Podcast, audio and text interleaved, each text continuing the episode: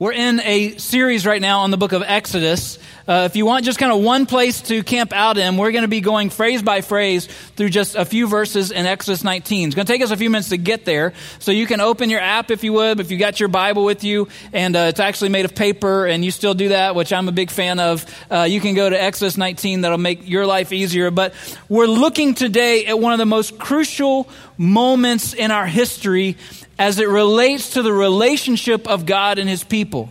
And relationship is the key word. Because in the midst of all of this grandiose story, I mean, think about this story for a moment. Moses hidden as a baby in a basket in the bulrushes. That's be- the beginning of the story. And then found by royalty, raised as royalty, and God, throughout this story, is beckoning his people. He's beginning this relationship with his people. He wants all of his people to be drawn into this relationship. So, in the middle of all of the craziness of this story, he is saying, Will you trust enough in what you have seen to have a relationship with the unseen. I mean, in the middle of all of these bizarre elements of a, of a bush that would not burn, of a staff that gets turned into a snake, of water that gets turned into blood, all the plagues, the Passover, all of the things that happening. It's God beginning this relationship with an entire group of people and drawing them to himself. I would even say wooing them with all the things that he's doing. And then think of this. He's leading them in a cloud by day and a pillar of fire at night night and performed what in the Jewish culture they would say is the greatest miracle in history, and that's the parting of the Red Sea. They're so close. That's not the greatest miracle in history anymore. We're celebrating the greatest miracle in history in just a few weeks. The fact that he is risen from the dead, that God sent his son and resurrected him. The Red Sea was awesome, but bringing Jesus back to life and paying for our sins was so much more. But from the book of Exodus, from Jesus till now, he's drawing us in. He's saying, listen, I've drawn you out of Egypt to pull you into a relationship with myself. Will you trust enough of what you see? To be in a relationship with the unseen. And then we have this miraculous provision in the form of water and manna and quail. And with every supernatural act of God, this whole thing is not about God showing off. This whole thing is about God beckoning his people, drawing people into a relationship with himself, saying, Will you trust me now? Will you trust me now? Will you trust from what you've seen to be in a relationship with the unseen? And all the elements of the story happen. And God brings his people through the desert, through this several weeks' journey now after the plagues, to the base of a mountain that we're going to call Sinai. It's actually a mountain region. It's called the Mountains of Sinai. And no one knows exactly what mountain this story that we're talking about today happened on. I mean, if you were to go on a tour, if you were to go on a journey and somebody says, that's Mount Sinai, it's probably not Mount Sinai. You can go with it, you can get your selfie in front of it if you want, but it may probably not be the mountain. But one guy knows which mountain they're going to because of a promise that God has given him because of the promise that God gave to Moses in Exodus chapter 3, verse 12. God said, I will be with you. And this will be a sign to you that it is I who have sent you. When you have brought the people out of Egypt, you will worship God on this mountain. I've got to think at some point, while he's leading hundreds of thousands of people through the wilderness, that at some point on that wilderness road, Moses must have put his eyes up on the horizon and seen just the beginning of that mountain in the distance. That mountain that God promised him. And I imagine Moses with all of those people just bowing and shaking his head and smiling and saying, God has done it. He's kept his promise. Because God is beginning a relationship with his people. Will you trust enough of what you see to be in a relationship with the unseen. In the next few moments, I want you to consider the story of what happens at Mount Sinai, perhaps in a little different way than you have before. You may know elements of this story, but I want you to think of it, if you would, as a wedding ceremony. And I want you to think about what God has done up till now as a time of dating his people. Now, you might think this is the weirdest courtship I have ever heard. Do people still use the word courting? Probably not. This is the weirdest courtship I've ever heard of. And, and it doesn't match up exactly to how we would date one another, to how you dated your spouse once upon a time, or how you're hoping to be dating someone right now and you're kind of scanning the room, whatever is going on in your life. But I want you to think about this as a dating relationship, wishing you had sat in another section. I get, I know we've, we've some of us have been there and, and it works out. Don't worry. It doesn't work out quite that perfectly because this is God. This is the divine introducing himself to a people. Say, so why do you keep saying it like that? Well, because in Genesis, we know him as the God of Abraham, Isaac, and Jacob. He's had individual conversations with different people. He's even had an individual conversation with Moses, several of them, as a matter of fact. And that one that begins there in the burning bush in Exodus chapter 3, it, it actually begins with an introduction. Did you know that with Abraham, Isaac, and Jacob, they were never given a name for this God that they were talking to?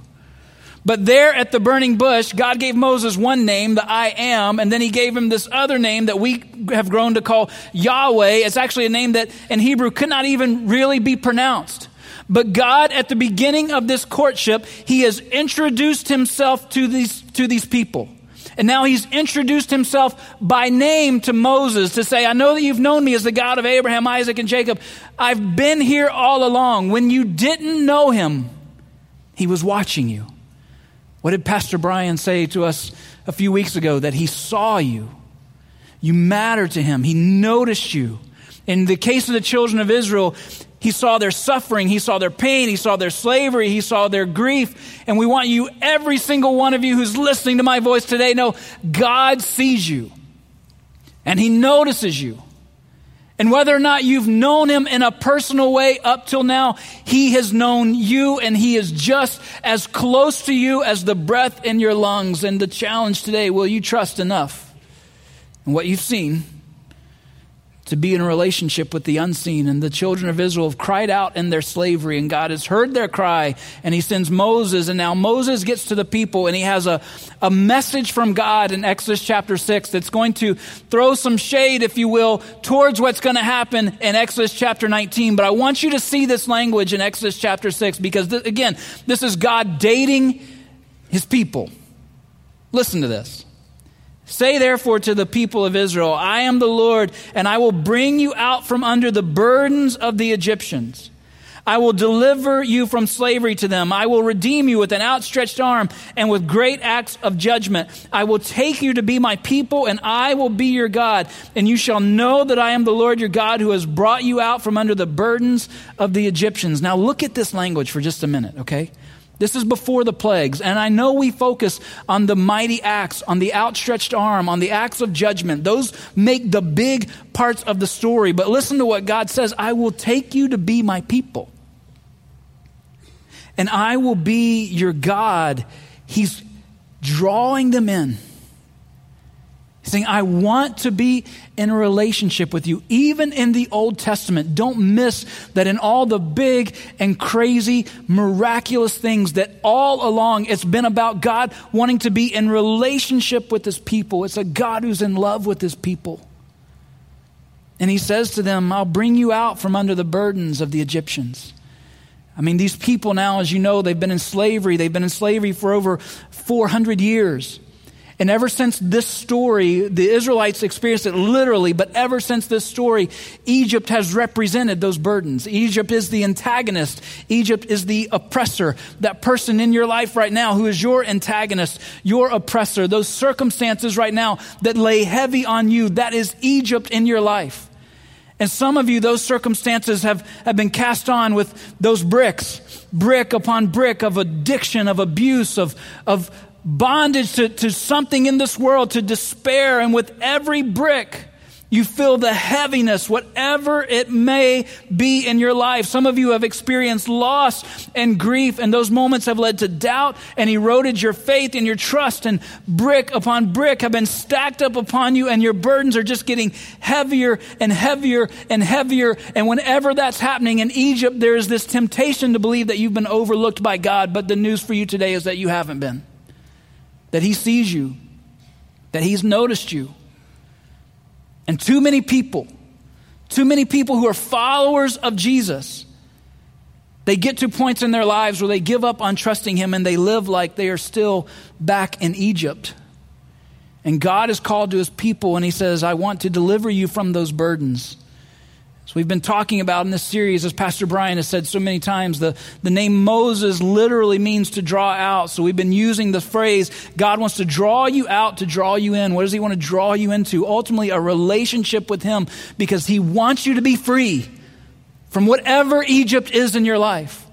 From whatever that burden is in your life, He has come to set you free. And once you have been set free, you are free indeed if you will continue in that freedom. God fights for his people. I mean, it's an amazing courtship. I mean, I don't know if you ever had to beat some dude up to get him off your woman so that you could you could have all the access to her that you could be the only person dating her i don't know if you had to like push somebody away if you had to do that i hope you did it in jesus name and if you did i just i just want you to know that you're modeling a god who's known as the lover of our souls, but man, he fought. He fought off Pharaoh, he parted the sea, and he brought the people to this mountain. Remember that he has been leading them in this cloud by day and this fire by night. And now, when you get to the mountain, the cloud and the fire, it's like they, they combine into this smoke. And this smoke is billowing and see kind of fire in it, and it's just it's God's presence hovering over this mountain. God again saying to his people, Do you believe enough in what you see? Think about what they've seen. To have a relationship with the unseen. And so, with the presence of God hanging and hovering over this mountain, we get this passage of Scripture, known as the Mosaic Covenant. And to this day, it's still used in weddings all over the world. In fact, almost every time I officiate a wedding, I use a part of this passage. Because God has been dating his people, and he's about to make his proposal. And here it is in Exodus 19, verse 2. There Israel encamped before the mountain. Now, the, the mountain that was promised. While Moses went up to God, the Lord called to him out of the mountain, saying, Here's what you say to the house of Jacob, to the people of Israel. You yourselves have seen what I did to the Egyptians how I bore you on eagle's wings and brought you to myself. Now, therefore, if you will indeed obey my voice and keep my covenant, you shall be my treasured possession among all peoples, for all the earth is mine, and you shall be to me a kingdom of priests and a holy nation. These are the words that you are to speak to the people of Israel. This is God's proposal. He begins by saying, You yourselves have seen. You've seen it. Now, will you trust enough in what you've seen to have a relationship with the unseen? They can see the smoke. They can see the, the fire over the mountain. It's God's presence. He wants to cover them. He wants His presence to be over top of them forever. You've seen what I have done. You've seen what I did to Egypt. You know what I did when you were slaves for over 400 years. Can you imagine a circumstance Maybe you have a circumstance right now that is so prevalent in your life that you just think it's always going to be this way. There's nothing I can do about this. I would imagine that after 400 plus years, there had to be Israelites making bricks who just said, It's always going to be like this. This is just what my family does. And some of you have Egypt in your life even now that you would describe that way. It's just too much. The burden is just too big. We'll never be able to overcome this. The, the debt is too big. The loss is too much. The despair, the grief is too much. And what does God do with Egypt that people think will never, ever end? God demolishes it as he goes after his people as he goes to draw his people to himself. The next phrase in this passage, he says, I bore you on eagle's wings. That's, I carried you on eagle's wings. Some of you know, if you've heard me speak before, I'm, I'm, I'm sorry. Uh, you know, I'm a big fan of Tolkien's Lord of the Rings and The Hobbit and all this kind of stuff. I don't know if you've, ever, if you've not read the books, you should go do that today. Read the Bible and then go read those books. It'd be awesome. And Tolkien, of course, uh, wrote this in a coffee house outside of London while C.S. Lewis is writing Narnia Chronicles and those kinds of things. And these guys are sharing notes together and, and all these things. It's, it's, it's amazing. And so they're both pointing many times to things that we see in God's Word, to things that we know to be true about God. And I don't know if you've ever watched Lord of the Rings, if you've ever read a book, or even in The Hobbit. There are these moments where the hero of the story is in absolutely impossible circumstance. And then all of a sudden, an eagle shows up. I love those eagles. They come out of nowhere. But there's a little bit of me that says, listen, Frodo should have died. Because how did the eagles know what to do? How did the eagles know where to go? And Tolkien, who is trying to point to scripture, is actually pointing exactly to Exodus chapter 19. There is nothing for you to do but allow him to do his deliverance and to rescue you to just say, Yes, I am going to accept your plan. Yes, I receive your plan. Yes, I receive your presence. Yes, I receive that relationship. This covenant is one of unexplainable grace. God sometimes, He chooses to deliver His people, to rescue His people when circumstances are at their worst, is when He seems to do His best. And the next phrase, he says, I brought you to myself. Can you, can you catch this now? Outside of all of the, the big moments, the big miracles, the plagues, the parting of the Red Sea, all of the, all of the big things, and underneath all of it is a God who keeps saying, I'm bringing you to me. I want you to live with me. I want you in my presence. I want you underneath my covering. This cloud by day and this fire by night that now has created this smoke over top of the mountain to this day in wedding ceremonies is repeated. Did you realize this? I mean, even people who, who don't know the Savior, even people who don't know the story of God, People who said, I'm not getting married in a church because I'm just not doing that. All right? If you got married under a tree or a gazebo of some kind, you walked out and most likely the wedding coordinator had you stand under something. You may not even know it, but it's a reference back to Exodus 19, where God is saying, My presence will cover you.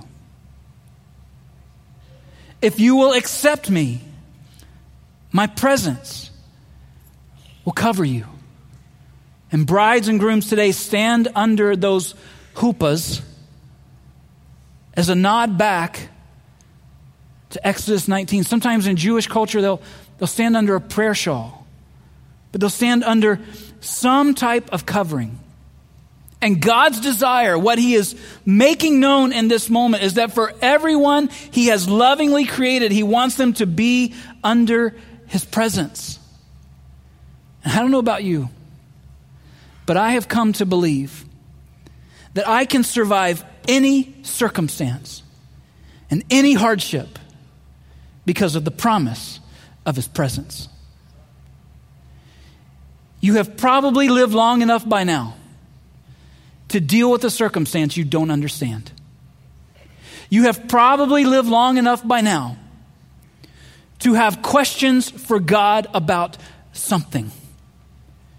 You have probably lived long enough by now to have dealt with unanswered prayer. And we certainly have those things in our lives and in our house. But can I tell you, we can move forward with a God and proclaim that He is faithful and that all His promises are yes and amen because there's never been a moment where I've had to doubt His presence. Even when I can't see Him, even when I don't know what He's doing, I have seen enough to trust in a relationship with the unseen. And God is saying, I'm inviting you I'm inviting you to have my presence over every area of your life. Psalm chapter 41 says, the psalmist says, You know me inside and out. You hold me together. You never fail to stand me tall in your presence so I can look you in the eye. I love what the psalmist says in Psalm 51. He says, Create in me a clean heart, renew a right spirit within me. And I don't know how you're going to answer all the other prayers, but please don't cast me away from your presence.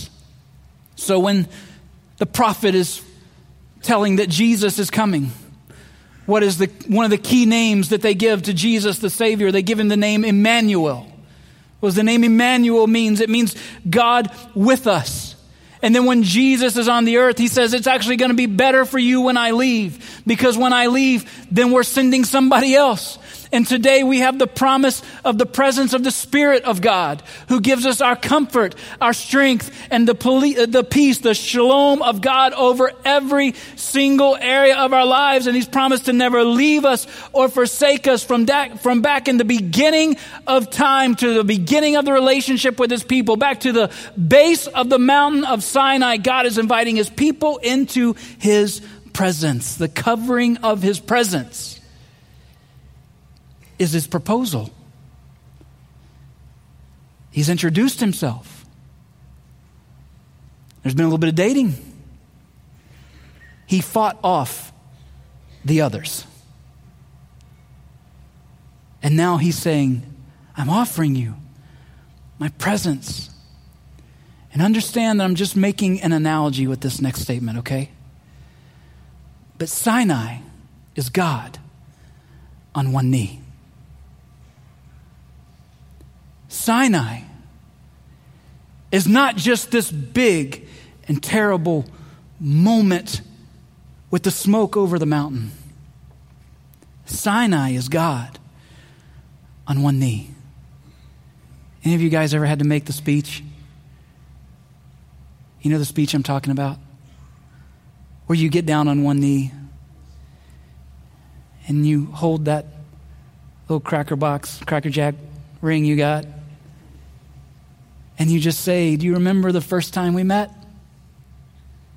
She never remembers it, but the guy does. I saw you first. I noticed you. Oh, and I can't tell you what it did when you turned and noticed me. I remember when you finally turned and looked, God says, at the bush that wouldn't burn up. I asked you to take your shoes off. I know it was weird, but it had to be done. Remember the first time I said my name, the look on your face? I promised you I would care for you. I promised you I would relieve you of the burdens. Do you remember all that I did to set you free? I promised you I would rescue you. I promised you I would provide for you. Now, here we are. Will you trust enough in what you've seen to be in a relationship with the unseen? I think every guy can relate to that. Have I done enough yet? Are we at the right point in this relationship for me to make this proposal? God has laid the groundwork of what He hoped would be this moment where the people of God would say yes. If The next phrase. Now, therefore, if you will indeed obey my voice and keep my covenant, you shall be a treasured possession among all peoples. For all the earth was mine, you shall be to me a kingdom of priests and a holy nation. Now, girls, if he says if, leave him on his knee and walk away, just so you know, all right? This is not a bait and switch. There's not a condition here, there's no hidden clause here. Remember, God has done all the work. He has performed the miracles. He's carried them on eagle's wings. He's made the offering of His presence. This covenant is one, the foundation of this covenant is one of complete grace. This statement of, if you will indeed obey my voice and, and keep my commandments, is not one that says, if you sin, the deal's off. It's not one that says you have to earn the gift of this covenant. He is asking his people if they will remain in a posture of being able to receive his love and his grace from this day forward in sickness or in health, for richer, for poorer, for as long as we both shall live. And he is infinite and eternal, and he is making that offer to his people in this moment. Sinai is God on one knee saying, If you'll have me if you'll have me, I'll cover you with my presence. Pastor John Piper says the obedience, this obedience that God is asking for here is not earning God's grace, it's the evidence of love for God's grace. All he's asking for is trust. Galatians chapter 5, verse 6, the Apostle Paul wrote down the only thing that counts is faith expressing itself through love. Will you trust enough of what you've seen to be in a relationship with the unseen. And he says, I will make of you my treasured possession. All the earth is mine, but I will make you a treasure of treasures. And then he has this phrase at the end that I wish we had more time to get into, but he says, I will make of you a kingdom of priests and a holy nation. I want you to notice that for just a moment. I love this word priest. My favorite definition of the word priest is from an author by the name of Ronald Rolheiser. He says that a priest is someone who reflects the face of God. The idea here is that God is drawing me in a relationship close enough to be close enough to Him that I can reflect Him to the world. And in Exodus 19, verse 8, the people said, Sure, all that the Lord has spoken, we will do. They receive his presence, but catch this for just a moment. The Exodus story is not just a history lesson.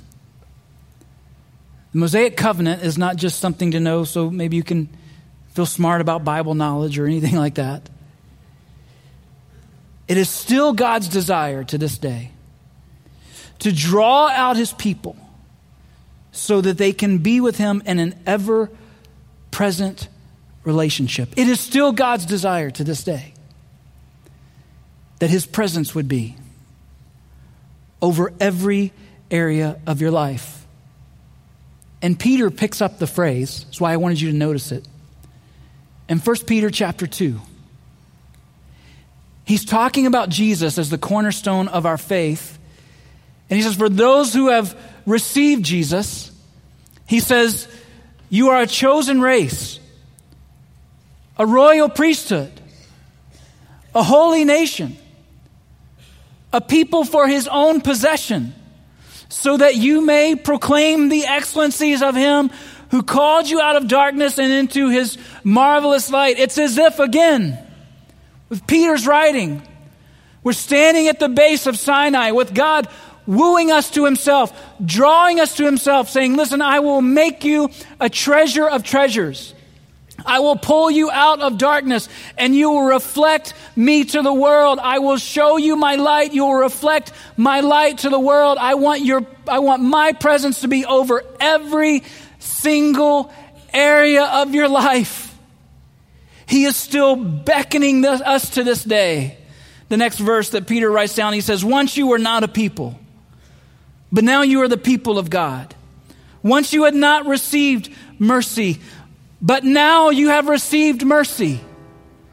We're not at Sinai anymore. the principle remains that God wants His presence over every area of our lives. And the reason we're not at Sinai anymore is because in Jesus, the promise has been kept. In Jesus, we have access to God every single minute of every single day. In Jesus, every area of your life can be covered with the presence of God. In Jesus, anything that would be Egypt in your life can be demolished. It doesn't have to be this way anymore. Don't settle. Don't settle and say, this is just how we do things. Don't settle and say, I can't help myself. Don't settle and say, our marriage is just going to end. There's nothing else we can do. Don't settle and say, one day my kids will come back. Don't settle and say, one day I'll give up that hurt, that habit that's killing me. Don't, don't settle and say, one day I'll come out of this depression. One day I'll get over this anxiety.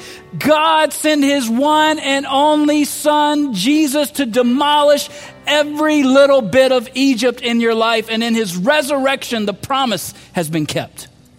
It's been kept.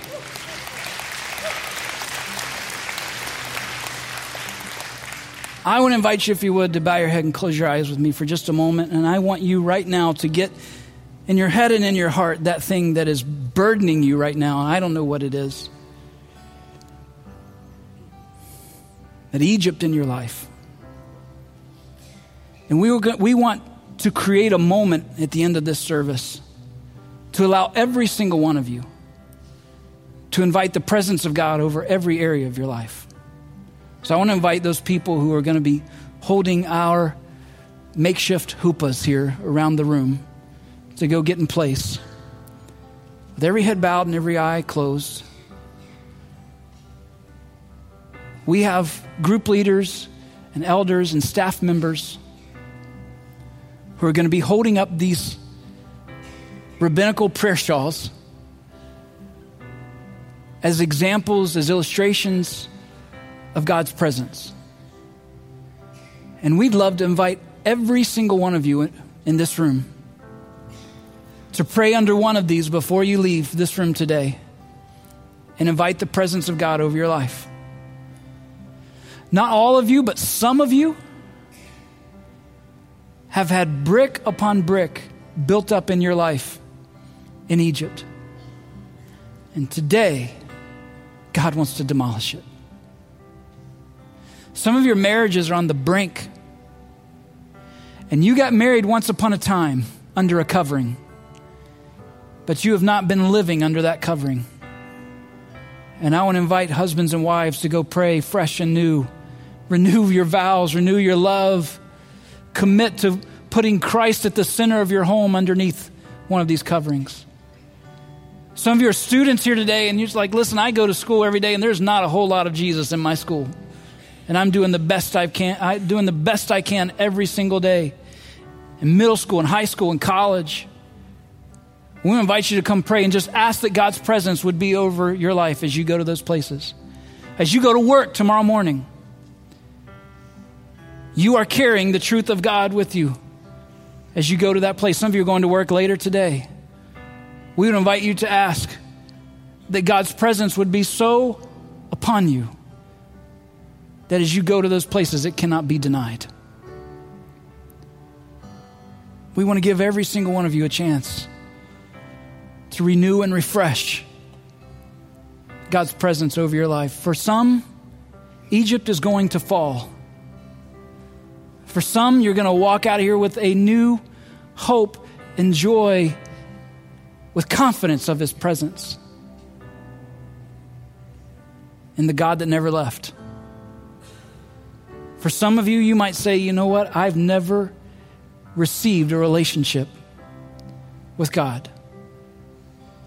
And today I would say to you, you can come to one of these stations and say, I want someone to pray with me right now for salvation. And these folks are ready to do it. For the rest of you, after I pray in just a moment, we're going to give you the chance, every single one of you, to come and pray under one of these chuppahs and invite the presence of God. We want you to just come quietly and just stand. You can just pray on your own. You don't have to do this if you're weirded out. You can do this in your, in your seat. You can do this if you're online. Maybe you, wherever you're sitting watching this message, you just want to turn your palms up and invite the presence of God. But if you're in the room, we want to give you the chance to do it here.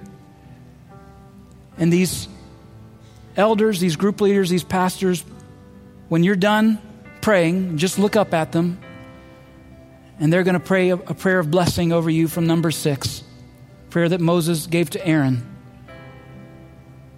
And we can go out of here today confident and joyful. We've been in his presence and it goes with us. God, we ask today that your presence would be strong in this place. Spirit of God, move. Refresh us, renew us. For some who need to have Egypt conquered in their life, would you conquer it today? And we'll give you all the praise and glory for what you're going to do in these next few moments. In Jesus' name, amen.